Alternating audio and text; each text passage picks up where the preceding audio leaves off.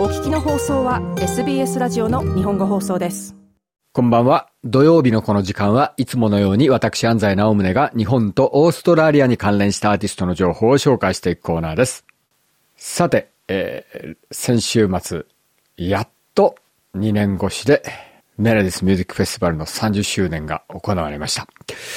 メルボルンの音楽コミュニティはやっとこれでパンデミックに一息ついた感じになったんですけれども、まあ、フェデラルガバメントの方も、えー、1月1日から PCR 検査のやり方が変わったりして、まあ、もう COVID も一つの感染症ということで、もう緊急事態ではないというようなことをね、えー、言ってましたけれども、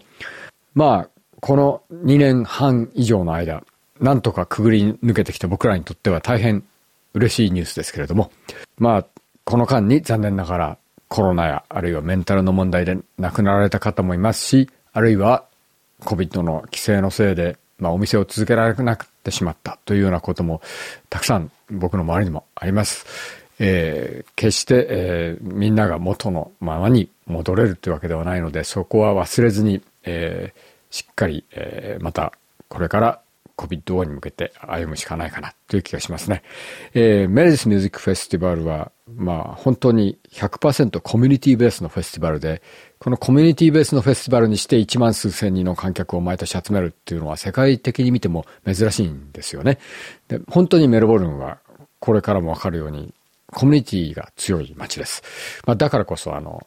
2回のとんでもない長さのロックダウンとかを乗り切れたのかなっていうような気もしますけれどね。今後ともまあまだまだ COVID の傷跡が深い人たちもいるわけですから、そうしたコミュニティのパワーで頑張れたらなっていう気がしますね。えー、さて今日はそのメレディスの初日に出ていた数多くの素晴らしいアーティスト、えー、コートニー・バーネットもいましたし、ヨスインディも出てましたね。そして、えー、先週この番組で紹介したサプライズシェフとか、えー、本当に素晴らしいバンドがたくさん出たんですけれども、その中に一つ素晴らしい日本人のバンドがいました。今日はそのバンドにスポットを当てたいと思います。南ドイツというのがこのバンドの名前です。あ南ドイツという名前の日本人バンドという、ちょっとややこしいですけれどもね。えー、僕が2日目のメレディスに行った時に周りの人にいろいろ前日は誰が一番良かったっていうようなことを聞いたんですけれども、ほとんど、えー、10人中8人がこのバンドが最高だったと言ってました。そのくらい、えー、素晴らしかったらしいですね、セットがね。残念ながら僕は見逃してしまったんですが。僕は実はこれ調べるまで知らなかったんですけれども、彼らの最新アルバムは、なんとあの、ぐるぐるブレインからリリースされてるんですよね。ぐるぐるブレインといえば、日本が世界に誇るサイケバンド、幾何学模様。残念ながら今年半ばに活動を中止してしまいましたけれども、あの、幾何学模様が他のアーティストを世界にも広めたいっていうことで作ったレーベルなんですよね。えー、日本とヨーロッパを拠点にして運営されています。そしてこの南ドイツ、実は、えー、幾何学模様ともかなり日本でつながりがあったらしくてですね、幾何学模様の半分が拠点を、えー、ヨーロッパに移した時に、えー、この